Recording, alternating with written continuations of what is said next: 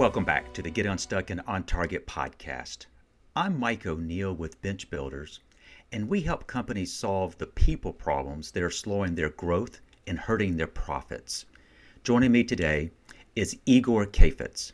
Igor specializes in helping the average person create multiple streams of income using nothing but their laptop and an internet connection without previous experience or lots of free time.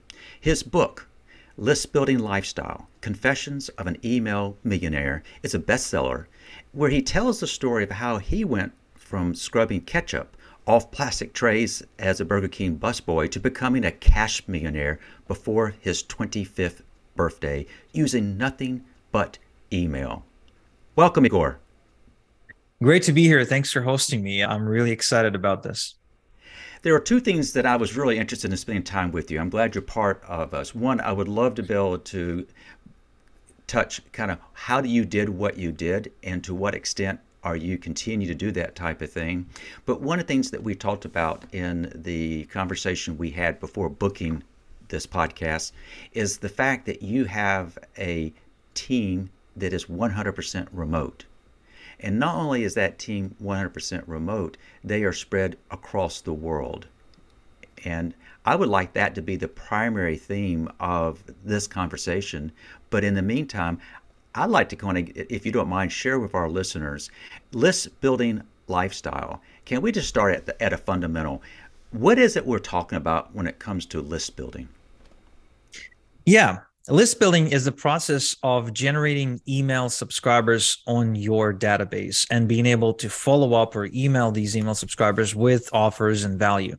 And therefore, I ended up coining the term list building lifestyle because I can track virtually every single dollar I've ever made online back to my email list. It's been probably the backbone of my success. It's something I can always lean on. It's something I can always count on. And anytime I'm in a cash crunch or launching a new project, I always go back to my list. Now, there's another level to it, and that is there's a whole world out there of companies and people who own email lists where all we do is rely on each other to promote each other to our email databases. So, for example, this past year, and as we're doing this, I'm kind of looking at you know at our numbers for the year this past year about 40% of our revenue actually came from email drops or mailings that other people did for us so in other words I didn't have to fly out to seminars to speak. I didn't have to go and get cold media. I didn't have to go and, and, try to come up with social media content or anything like that. All I have is one offer, and I've got partners who are willing to email their lists or their list with this offer and on a commission split basis to promote it as a result, helping me build up my customer base. So I live in this world of email or lists. And it's all, by the way, it's all legal and white hat. So it's not like, you know, we generate or buy or scrape lists. No, we generate them in an opt in fashion, opt in form, meaning we get, we obtain permission from people to send them offers. And we just build these databases and profit from having them and being able to constantly send promotions and offers to these databases. If you notice, by the way, it's been somewhat of a trend since COVID.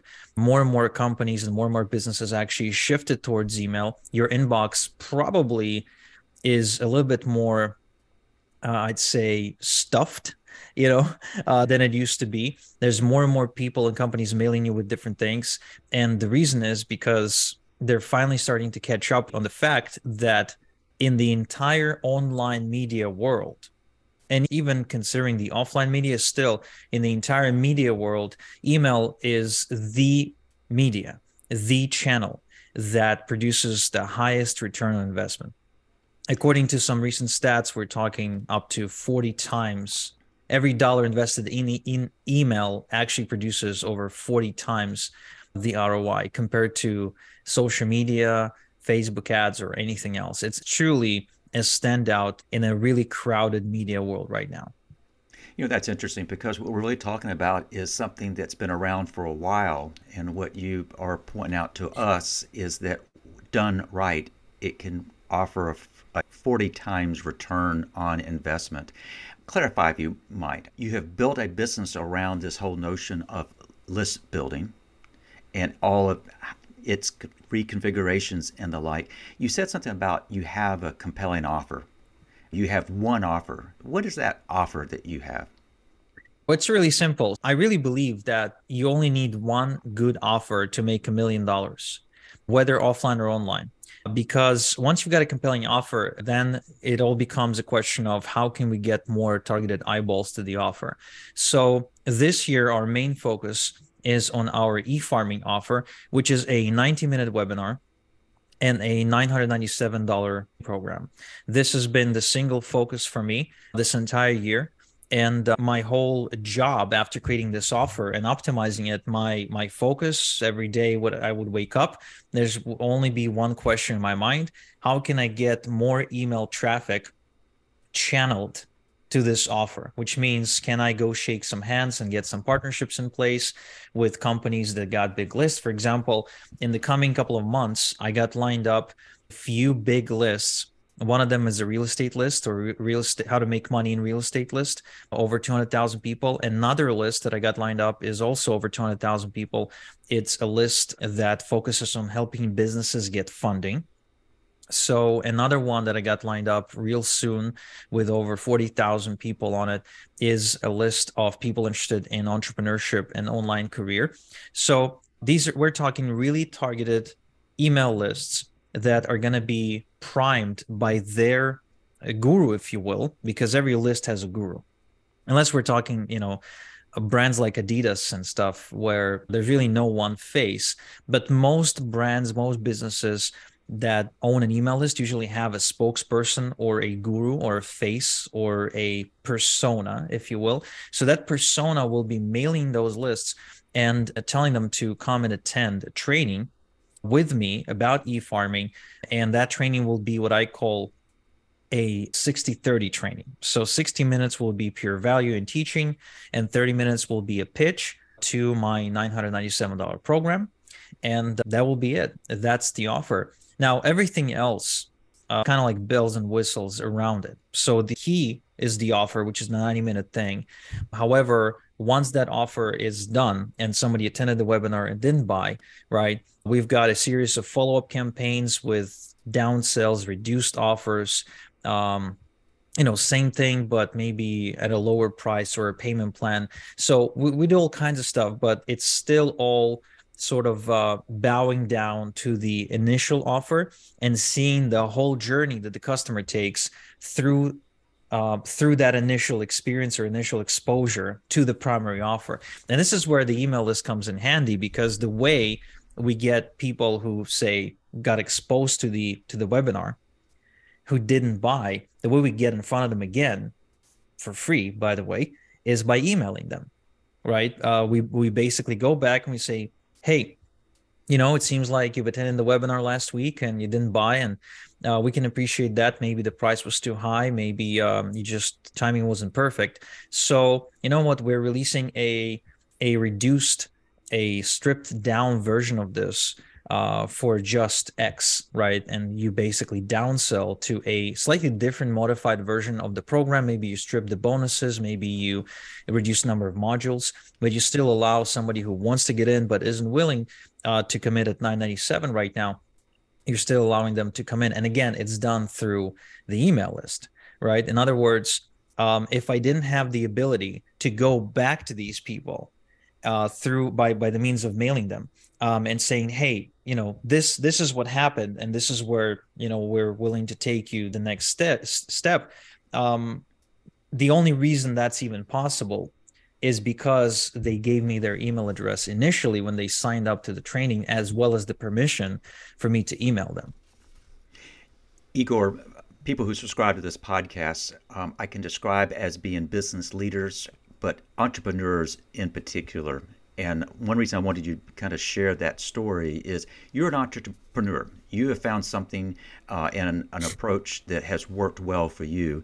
And I will include links to what you just shared in the show notes. So if you're listening to Igor and you want to find out more about that, be assured that that will be included.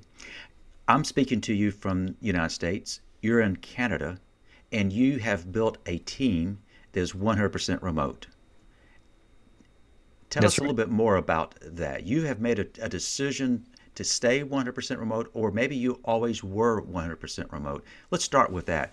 What led you to go remote? Is it what most people would expect? You know, it, it's it's a good question because I never really thought about it consciously. Uh, uh, most things I do, I do intuitively. I kind of decide right now and do it right now. I'm very good at kind of um, implementing right away. Right, that's the one thing that I've always had. It's the ability to just jump in. However, um, you know, sometimes you do need to be a little bit more strategic, and it did hurt me every now and again in my development. So with my team, um, I think over time I came to realize that I'm just a terrible, terrible, terrible manager.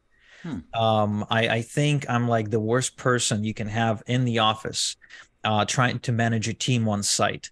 And I learned it few years into um, few years into my my development as an entrepreneur because I having started online, having built my first business online, I kind of was forced to hire people online as well because I grew up in a small town in Israel where most people didn't even speak English and we're operating in an English marketplace, let alone the technical aspect of it, you know, webinars, email lists, and things like that. So in my hometown, that was maybe 35,000 people big. It was a hick town down south in Israel, uh, nearby the Dead Sea. So if, if you ever travel to the Dead Sea, you probably are you're probably passing my town. It's called Arad. Uh, a lot of people stop there for gas and a burger. It has actually has a really cool place called the Musa that has a really really good burger, which I would highly recommend um, you you visit. As well as if you're a soccer fan, um, that place is basically um, covered with all sorts of soccer memorabilia and and scarves and and and jerseys and stuff. So like the entire place, I'm talking like there's no there's no space on a wall or in a ceiling where there isn't like some sort of soccer related uh, thing. And i contributed two scarves actually uh, to that place myself. Uh, one from uh, from a uh, barcelona game and another one from a manchester united game. So um, that i, I kind of sorry that was but that's no i've never gotten a, a restaurant plug uh, in israel so now we know the one of the best burger places you can go yeah uh, in israel you may yeah. be on your way to the dead sea so no problem at all yeah on you, the way there or on the way back it's called the Musa, one of the best burgers. It's actually voted top 10 in Israel for burgers, mm-hmm. which is saying a lot. Um, and it also has a really, really good Belgian beer. So if you're a beer lover, uh, you'll be able to uh, to drink some Belgian beer there. So anyway, um, in my town there was no there were there were no qualified people, and and so my initial set of team members were freelancers from distant locations. Um, I actually ended up uh, hiring uh, two people from Lithuania, which was a bit unexpected uh, to me. But these were guys that were young, young entrepreneurs, entrepreneurial minded guys, kind of like myself, who became interns with me, and then you know, kind of became you know uh, a part of my team for a few years. But later on, um, as my industry developed, um, I've had more and more people hit me up in my hometown because they saw my development.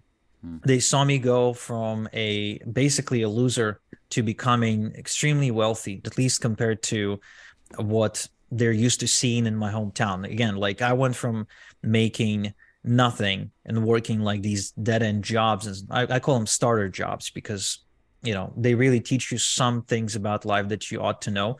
Um, but I went to making at least two hundred fifty thousand dollars a year very very quickly and, and in my hometown that meant i was practically you know celebrity level um you know success mm-hmm. because no one makes that kind of money there i think there only were maybe two other people who were making sort of the same money but uh, one of them was a criminal uh, who later went to jail. He was a racketeering kind of fella, and the other was a real estate uh, mogul um, who like a tycoon of sorts, you know, like the guy who won the Monopoly game because mm-hmm. he owns all the real estate in the Dead Sea and its surroundings. So uh, a lot of the real estate uh, for the shopping mall and some of the hotels that are you know right there on the coast, he actually owns it.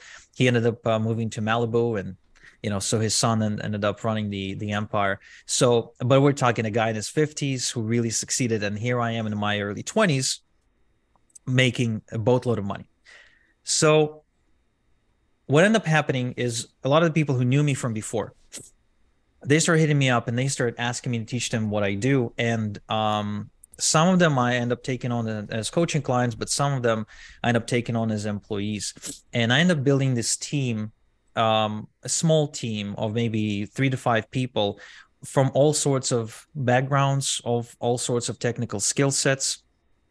Um, and and we start working in a coffee shop together. So you have to understand just how unprofessional i am where you know at a business that was producing at that point between 250 and half a mil a year us dollars it was run by myself and four other people who would meet up in a coffee shop, put two tables together, kind of slide them in together so we could all fit. And we were just sitting in the coffee shop all day with our laptops doing this thing. Now, obviously, people all around us would see us all day long, every day, and they would approach us and ask us what we do, etc. So that was a bit distracting. But um, being being what it is, at some point I said, you know what, we got to get an office. So I go and I rent an apartment, um, not an office space because I figured I'd save some money by not having to pay like commercial lease and not have to take on a commitment for like five years. So I went on and I um, got an apartment where we could all fit. We, we, we would all go there and we were trying to keep it a secret as well what we were doing there. Um, and this was my first office like experience that made me truly made me truly feel like I had a job. Mm-hmm. I would wake up, I would go there, I would finish at five, go back home, and I hated it. I hated it for two reasons. First, it truly did feel like a job, uh, very much so. Uh, a very boring, in spite of what I was doing, was really exciting. But because I had to go to the same place and come back every time, and it was like a, a, a closed environment, and it's not like a coffee shop that was open and spacious and different people coming in and out and i could people watch sometimes and it was totally different it was just very very boring and predictable mundane kind of like matrix like experience for me and the other thing which i hated even more i was constantly micromanaging everybody I was looking at what people were doing and I was always walking up to them, looking at their laptop, seeing what they were doing. If they were talking to each other, I would find it annoying. And um, I would, I would basically, I was miserable. I was absolutely miserable. Um, and very quickly, within maybe six to eight months or so, we got rid of that apartment. We, uh, you know, we we paid the the the, the lease, you know, and just got out, and um, went back to the coffee shop. But what really uh, ended up happening from that point, uh, to make a long story short, is a lot of the people couldn't really continue working from a coffee shop. They actually preferred to work from uh, home. So I said, okay, go work from home. And and you know, I continued to go to the coffee shop. Every now and again, one of them would join me if they got bored at home. But I stayed working at a coffee shop. I never worked from my home office until I moved to Canada, um, and and they continued to work from from home. And we kind of built a a remote management system where I don't have to micromanage anybody. However, the secret to making it work, in my opinion, is deadlines and project goals. In other words, whoever's working on anything, right, they know what they're working on, they know what the deadline is to finish it, and they know what the criteria is for success. Um, and that's probably like the biggest thing early on. But eventually, they all developed I mean, I guess not all of them. Some of them got fired, but many of them developed to completely self-sufficient people, uh, goal-driven, uh, that don't need me to micromanage them. Uh, so it it sort of evolved on its own at that point, and I think I got really lucky with uh, quite a few great key people on my team. I really can't can't give them enough justice or, or stress this well enough. Like good people will thrive whether it's remote management or or in-person management so i got lucky with a few key people who ended up ended up hiring people on their own. And so the team ended up growing with me without me having to be involved in every level of that team. So these days the team has grown to a point of like i believe it's about like i don't even know how many but if you take all the all the teams i would say it's at least 20 people so but i don't know most of them. I don't talk to most of them. I actually communicate with about six or seven of them on any given day because that's really how how many you can communicate to before you want to blow your brains out. Igor you've given us a really interesting backstory as to why you went to remote. Most people listening probably went to remote out of necessity in response to covid and this work from home was kind of forced on them.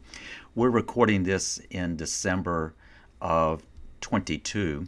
Is this will go live in the first quarter of 23, and COVID is still alive and well here now. What two and a half, three, three plus years. Um, but you chose to do this because you found that working in that type of confined setting did not work, and you found that as you grew, that there were some people who were more naturally inclined to a 100% virtual environment. But you just said something that's kind of interesting. You've got a team of approximately 20, but in daily interaction, you're going to only be speaking with a small number of those, six or seven. And you said that the key to success for virtual work is deadlines, if I heard that correctly. What have you found deadlines, shared understanding what the goals are. Can you elaborate a little about that? You're managing a remote team, you're working primarily with six to seven of the 20. How do you make known these deadlines? How do you make known the goals that you're working towards and what they are working towards? Again, I think I got lucky in a way because um, when I launched my business and I was running it on my own, I I, I was forced into this mindset of having to deal with deadlines where everything I was doing usually was a bit like a mini project on its own. Like when you've got an email list and you run promotions to the list, every promotion is a bit of a mini project mm-hmm. where you've got a particular time when it's supposed to start, a particular time when it's supposed to end, and a particular set of things that need to happen um, in between. So you want to think of it uh, kind of like a, uh, an event almost like a, a little seminar, right? That's that's how I think about webinars. I think of them as web seminars, which is what they really are, which means you've got the time when you got to get people in the room, mm-hmm. the time when people are in the room, and the, the time when they left the room and you're following up with them. So, um, coming, having, you know, been exposed to that part of the business for so often, a lot of the, uh, you know, many of the initial um, uh, positions that I ended up hiring for actually included that that was built in. So I had to structure my systems in my operations around different deadlines. So, for example, if my team consisted of a copywriter who would write my email copy, and um, myself who would craft the offer, and one more person who's a tech person who would be loading the emails or, or building the pages or doing that sort of stuff that I really hate to do then you know it was very clear that we had to get all the assets in place before monday january 15th or something. Like if the promo was about to start there. So th- there's a clear deadline right there that these things that we need to have in place need to happen way before january 15th so if my first email for the promotion is supposed to go out on at 8 a.m on monday then the email has to be created before 8 a.m. on Monday. So it can be then given to the tech person who can load that email into the system before 8 a.m. on a Monday, preferably on a Friday uh, preceding that Monday. Uh, so the the whole um, education that I've got, uh, life education that I've got through deadlines, is um, is is just something that happened out of necessity. And I think without deadlines, nothing gets done. I tried working in an environment where I would kind of give some of my team members creative freedom uh, and i sort of like expected for them to make things happen but that never happened what i've learned is if you want to get the most out of your team you want to outline a clear outcome that you're looking to create You, you then want to tell them what are the assets that they need to have in place before that project needs to start. And then you want to set a clear deadline, a super specific deadline down to the hour, not just the day or the week, down to the hour. And you must tell them that this is the deadline and this is when it needs to be done. Even if that deadline, by the way, is completely artificial, even if that deadline is totally made up, and even if they know it and you know it, they'll still work towards that deadline. There's a law that's called the Parkinson's, Parkinson's law, and it states that the task or work will take as much time as it is allowed to, to take. In other words, if you assign a, a three hour block of time to writing an email, it's going to take you about three hours to write an important email. But if the if you assign a 30 minute block to the same email, you will find yourself writing an email in 30 minutes. So that is true. You can go and test it. You can, you know, tomorrow, now that you've listened to this podcast episode, you can go and, you know, try it out. You know, whatever whatever task you've got and however much time you've you've assigned for yourself, cut that time in half and try to do it in half the time. Like create a deadline that's half the time and you'll see that you'll be able to get it done.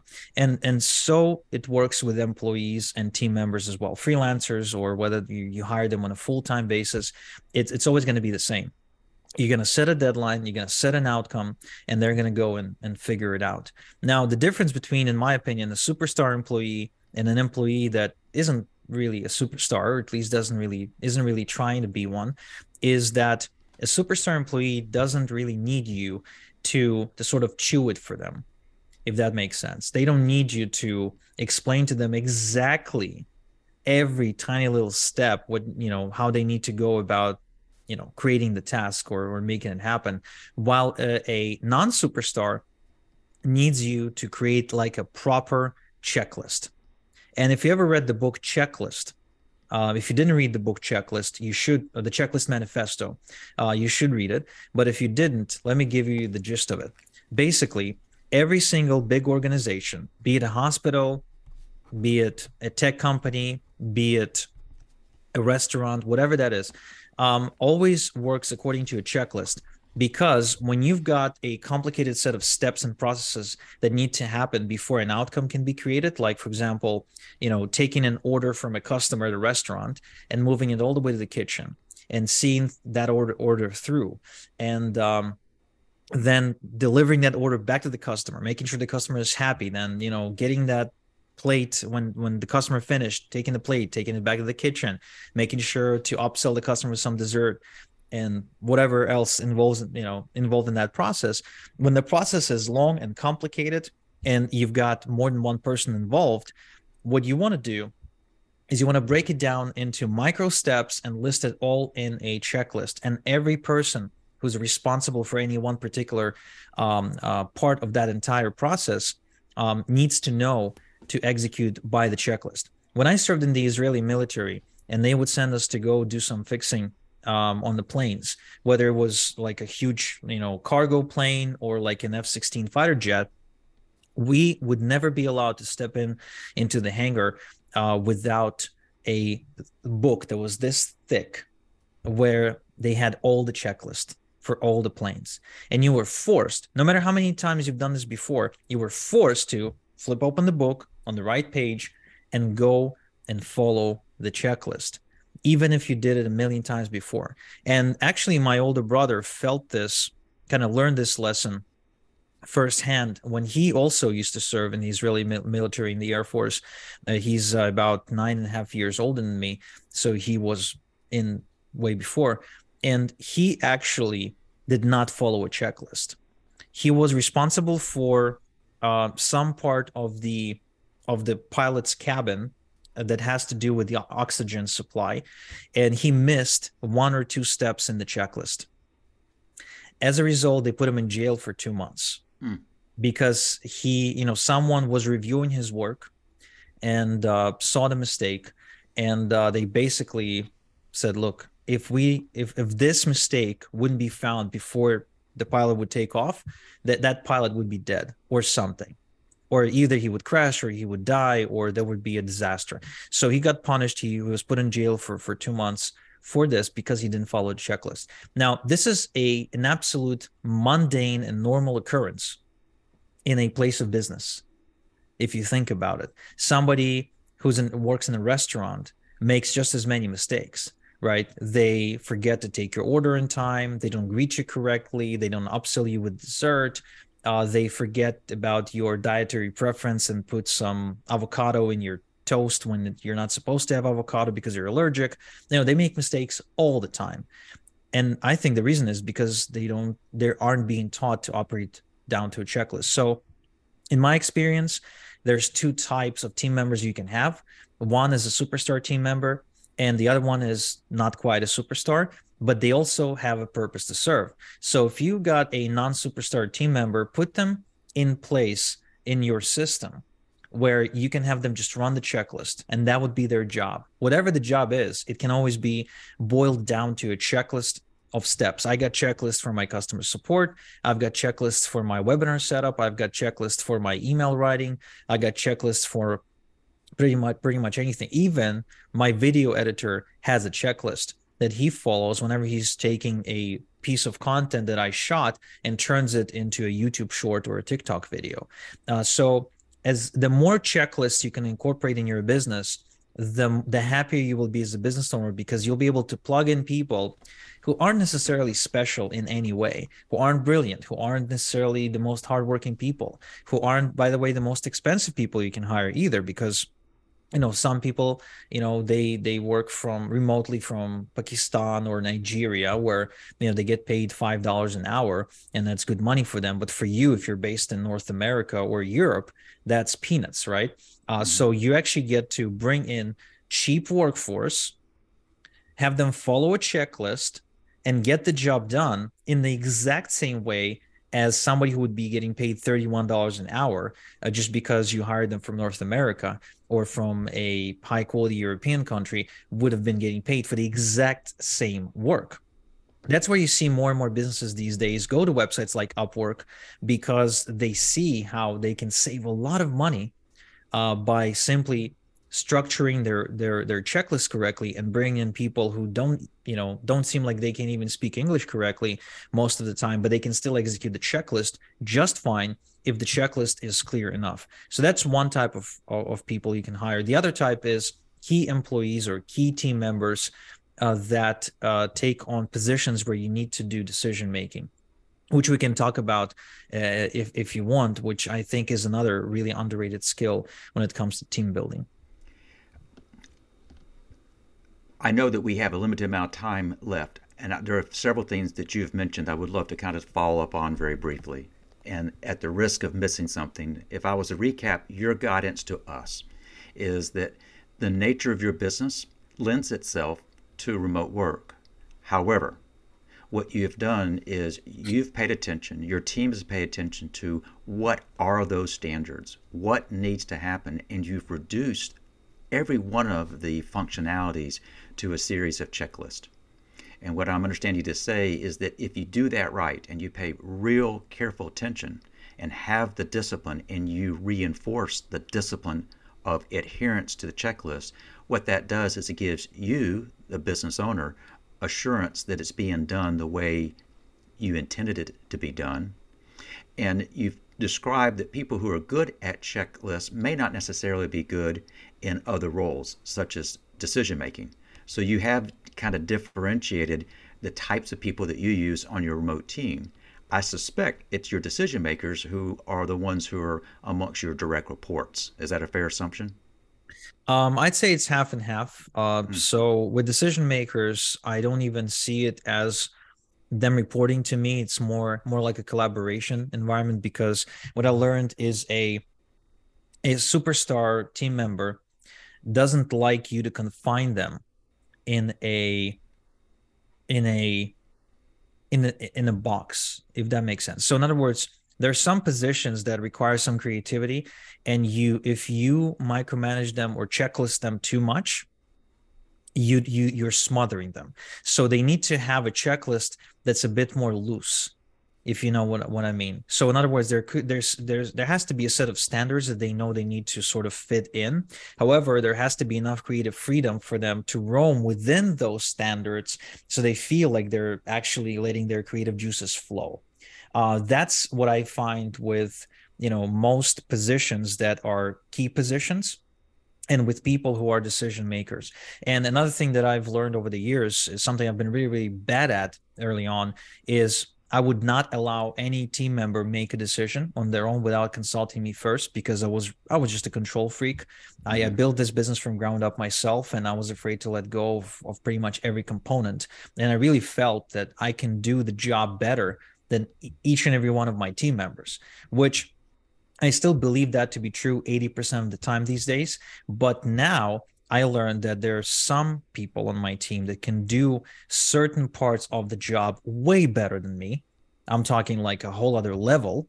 You know, I'm talking difference between Michael Jordan and a regular basketball player level. So I know they're like the Michael Jordan of that particular field or or type of task. So I don't interfere with them.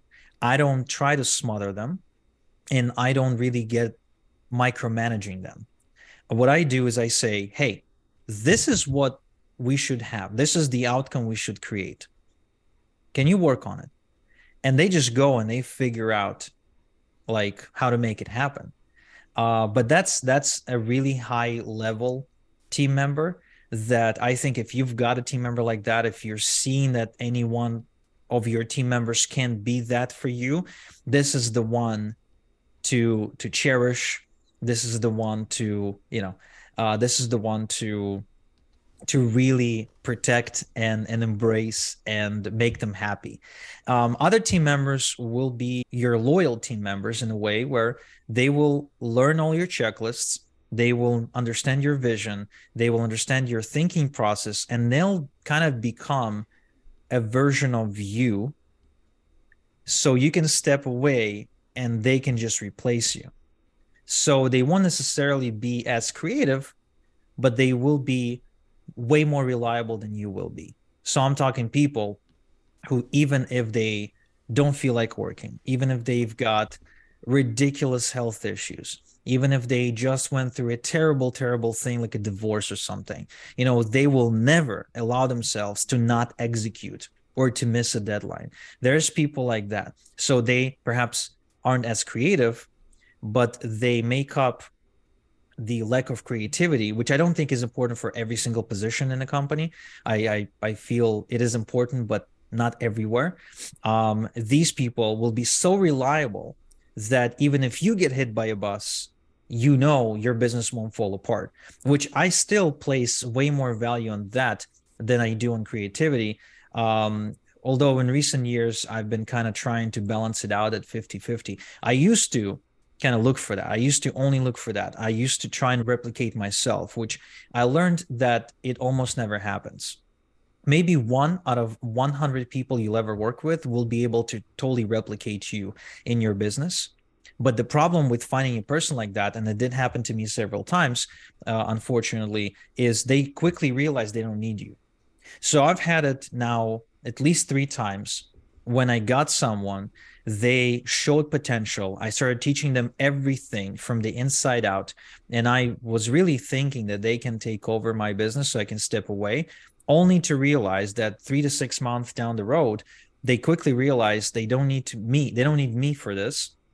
And they go and they start an identical business just like it, just like you know, my own, without letting you know. And sometimes they even take your clients with you. So it did happen to me. There was a nice fella um his name is justin and he basically was becoming like a mini me. He was doing a great job selling he was doing a great job marketing he could write emails he could host webinars he can do he could do anything. And i was like wow this is amazing. So i got uh, justin in on a revenue share and i said you know what? Let me just give you a cut and and take over. And i thought you know i'm so smart right? Because i've built this presence this brand and Justin would be coming in and really cashing in. And so thought Justin until a moment when he realized, hey, wait a second, I'm doing all the work and Igor gets paid line, you know, the line share of the money. So he basically called up all my clients, which at the time were about 80 or 90 uh, clients who were paying us $500 a month. And he said, Hey, um, I'm leaving Igor and I can give you the same service at half the price. So about half of them left. Uh, abruptly, within just a couple of weeks, he was able to poach about 40 of them. Uh, my income went down and Justin disappeared. And I I only found out what he did later when some of my clients came back saying, Igor, I owe you an apology. I shouldn't have listened to Justin. I shouldn't have gone with him. It was a terrible experience, blah, blah, blah, blah, blah. So kind of hit me like a ton of bricks, you know, like so uh, it does happen. So, but for for this not to happen to you, don't look for the one person can replace you in every way. Instead, start building these micro uh, micro projects, if you will. Like if there's something you're doing that takes that you're do, doing on your own, that you can really pull it off on your own, but it actually involves five different jobs, bring five different people. Be okay with building a team that consists of five people and pay five salaries or, five projects or five freelancers uh, because nobody and i repeat nobody will bring the kind of effort work ethic and empathy to your business as you will. Nobody will sleep overnight over it. Again maybe with the exception of one out of every hundred but they're so rare they're unicorns. So you shouldn't you shouldn't hope to to like run into one of them. But if you do of course keep them. But for the most part. Um, I'll give you one last example. My podcast. So I got a podcast over at listbuildinglifestyleshow.com. And I used to run this podcast myself with one producer. I would record all the content, plan it out. I would uh, have the talking points. I would source the guest. I would do everything besides audio editing. And that was just me for a couple of years until I finally realized what a mistake that was. And now there's a team of five people running that podcast and I'm only involved in coming in, recording the content, and leaving. I brought in a uh, a content manager who handles the talking points, the content schedule. I brought in somebody who sources the guest for the podcast. Uh, I got somebody who produces the the video and audio files, somebody who's in charge of the tech, and somebody who's in charge of all the content on our website. So there's five people doing a job that I used to do myself, in a way.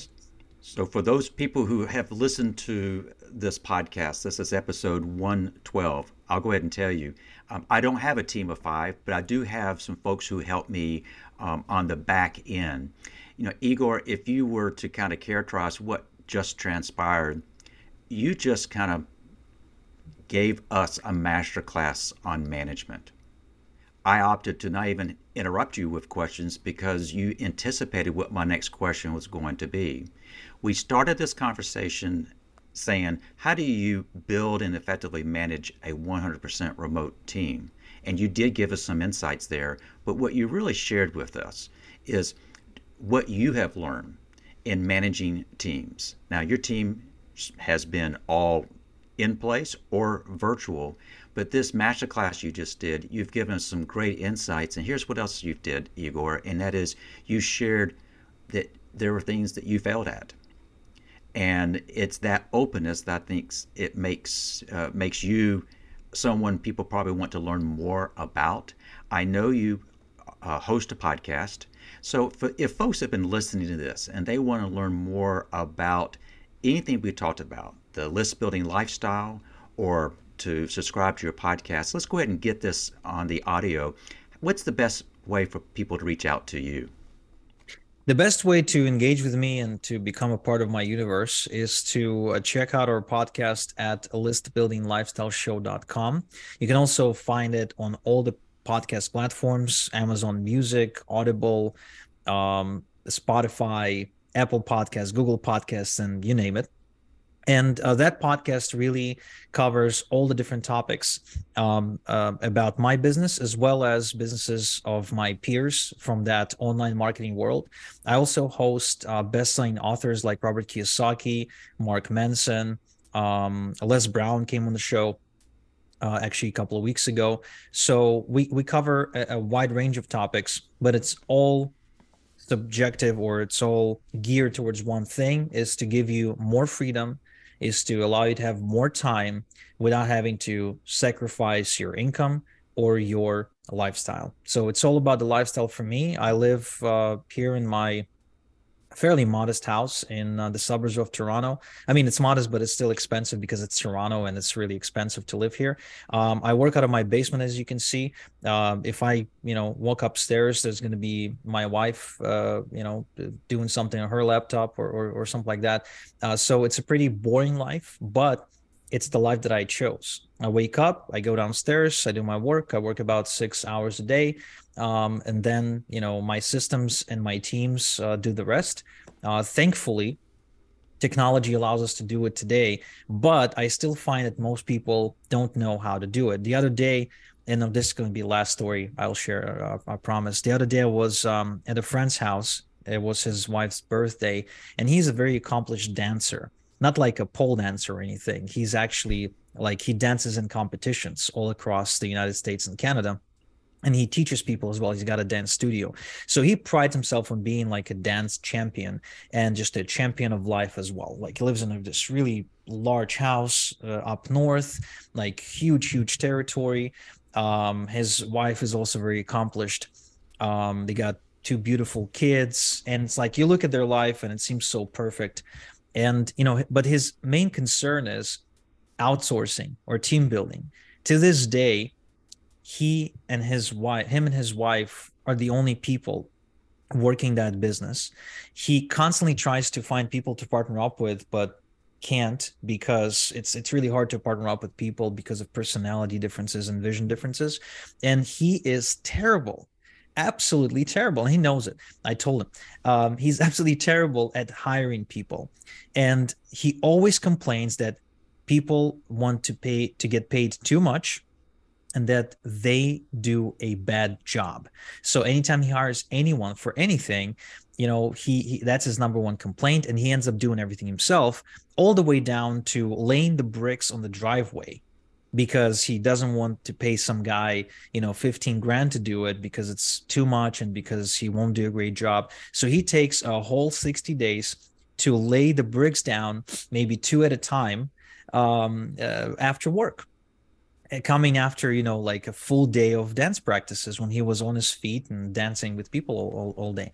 And, you know, I, I told him many times, look, you just need to figure out your checklists. You figure out your checklists you'll be able to outsource at least half the things that you now find annoying or things that you can't do. He can't even outsource his email bookings or um, his schedule bookings. Like everyone still has to go through him to book a dance class with him. I mean, this is just a matter of something as simple as Calendly or a similar app that allows people to book themselves into your schedule, which I've been using for years. But you see, I think that way and he doesn't. I refuse to think in any different way because if I didn't, then I'd be overwhelmed to to a point of just complete burnout, kind of like him. The only difference is I'm an introvert and I burn out really quickly. In fact, I ended up developing some back issues as a result of burnout um, when when I was in my late twenties. Before I realized that I needed team members and how to leverage that. Um, but he's an extrovert, so he really he's always like so jazzed up. You know, he's kind of like one of these guys who can eat a pack of donuts and then still go running after that. So that's definitely not me. So uh, my point being is that checklists will improve the quality of your life while maintaining or increasing your income, which I find to be fascinating because anyone can make more money by hustling harder, but try doing that working half the time. That was a wonderful way of kind of summarizing what you've just shared with us. Igor, you are um, a great storyteller. You made a great guess. I can see why you would be a great podcast host. Thank you for sharing your insights with us today. My pleasure. I also want to thank our listeners for joining us today. If you want to access all the podcasts, just go to bench-builders.com. And while you're there, you can also subscribe to our weekly blog called The Bottom Line. So if you're trying to grow your business, but people problems have slowed you down, let's talk. Head over to bench-builders.com and schedule a quick call. So I want to thank you for joining us, and I hope you have picked up on some tips from Igor that will help you get unstuck and on target. Until next time.